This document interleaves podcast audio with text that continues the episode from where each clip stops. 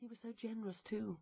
Nothing would do but he must buy her a new motor car, which Poppy hoped one day to be able to drive, but in which he now drove her. With all the talk of war, by necessity it had been a whirlwind romance. But a romance it most certainly was, for Mrs. Beaumont was sure that Poppy was quite as happy to marry Basil as he was to marry her. Ah, there you are, my dear. Out again, do I see? Poppy peered round the door at her mother, who was now preening herself in front of a silver hand mirror. The ostrich feather trimming of her bed jacket caused Poppy to sneeze suddenly and vehemently as she drew close. Yes, mother, I am just going out to meet Mary Jane Ogilvy for lunch. Aurelia replaced her hand mirror on the pink satin quilt. I expect her mother is spitting nails, isn't she, my dear? Poppy pushed her spectacles further up her nose and stared at her beautiful, elegant Southern belle parent with a puzzled expression. I'm sorry, mother? Mrs. Beaumont stared back at her daughter with barely concealed impatience. I mean, about your engagement, Poppy darling, she said slowly. Since Mary Jane is not engaged to anyone at all, and you are engaged to Lord Tetherington, one imagines she will be spitting nails. Poppy sighed inwardly. She simply did not understand her mother's competitive nature. She herself had never felt competitive with anyone, and with good reason. Born with what her dear old Irish nurse had always called a stigmata in her left eye, Poppy had unfortunately been forced to wear glasses, or spectacles, as her mother insisted on calling them, from a very early age. Sure, and she'll never marry now, Nanny Beaumont had used to say with some satisfaction to the other nannies when Poppy was walked in the park. Gentlemen are simply not attracted to girls who wear spectacles, as everyone well knows.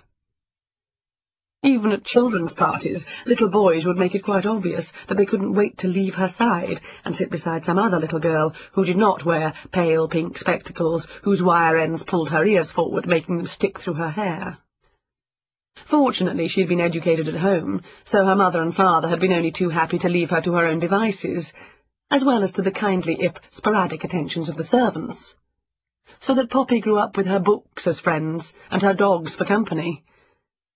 As long as she had books and dogs, however, she was happy, and would have remained so, living an oddly solitary existence on the upper floors of her parents' town and country houses, if her mother had not suddenly decided it might be fun for her, if not for Poppy, if Poppy were to do the season as a debutante. For Poppy it was, of course, the very opposite of fun. It was agony.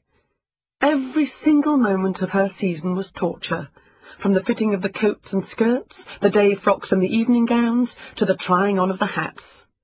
Hat after hat after hat she had to try, all of them making her look more and more ludicrous on account of her round plastic-framed spectacles. At least they were now a sombre black, rather than the vivid pink of her childhood. But inevitably, of course, as was only to be expected, it was Poppy's beautiful mother, rather than her plain daughter, who attracted all the attention from both people and press. The beautiful Aurelia Beaumont again stunned the assembled company in a two-piece by Leblanc, all topped off by a chapeau de chapeau, a hat of such elegance that no one could match it. If mothers of debutantes could win prizes for the season, then Mrs. Beaumont would surely win the Gold Cup. As her mother flourished, so Poppy wilted, as poppies so often do when plucked out of their natural environment. Seated on the side, dance after dance after dance, she became inured to feeling isolated and ridiculous. Sometimes it seemed to her that the wretched season with its endless banal chatter, covering up none too successfully her fellow debutante's obsessive pursuit of a diamond engagement ring, would never end.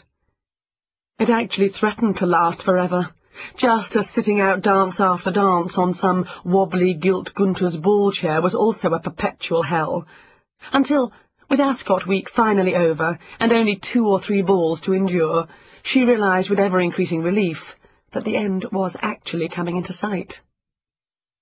One particular evening she was sitting in her usual state of abandonment on the sidelines of the ballroom, watching as her mother was whirled past her in the arms of an admiring young man, when a masculine voice interrupted her bored thoughts. I wonder if you would do me the honour of having this dance. Poppy looked up in undisguised surprise at the speaker. I... I'm sorry, she stammered in confusion. But... Uh, what did you say?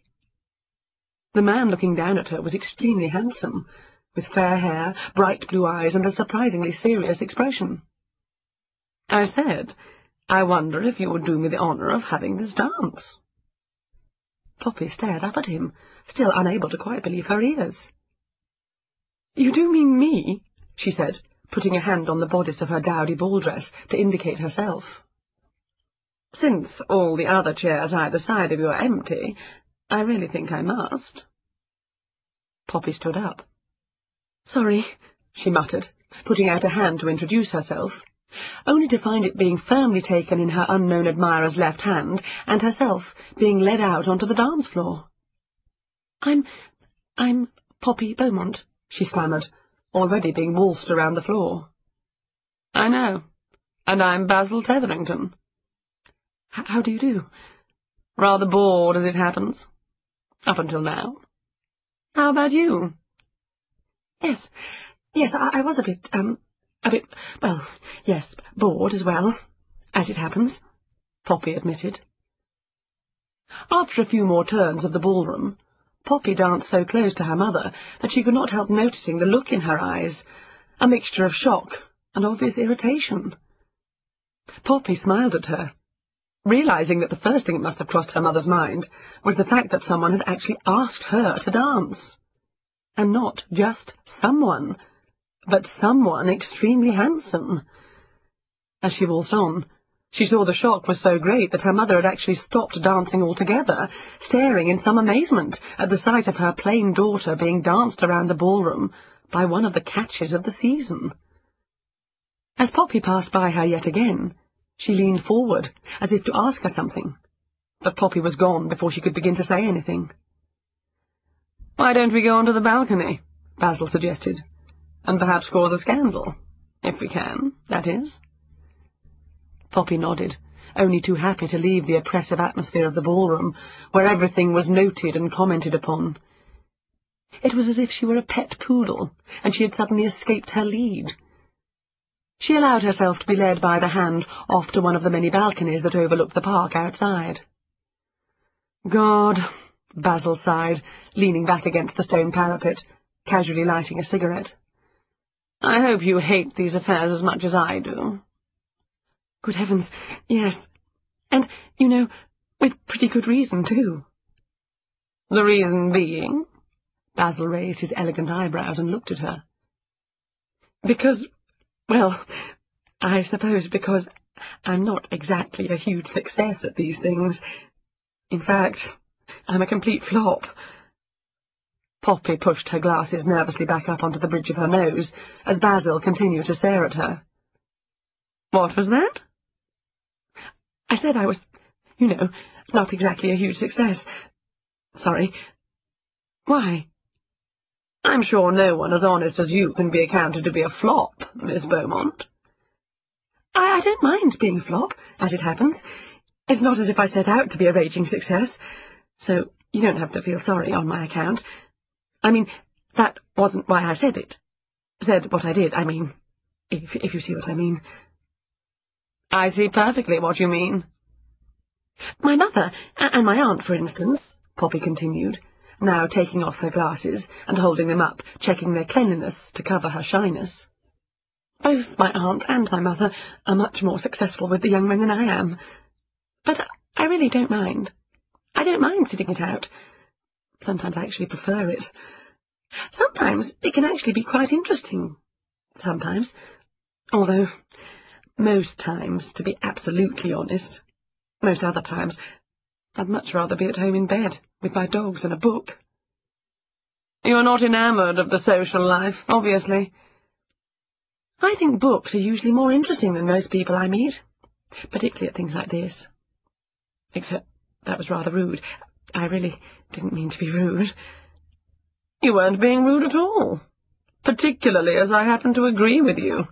I far prefer a good book any time to having to endure the appalling boredom of events such as this but I always come to London for the season.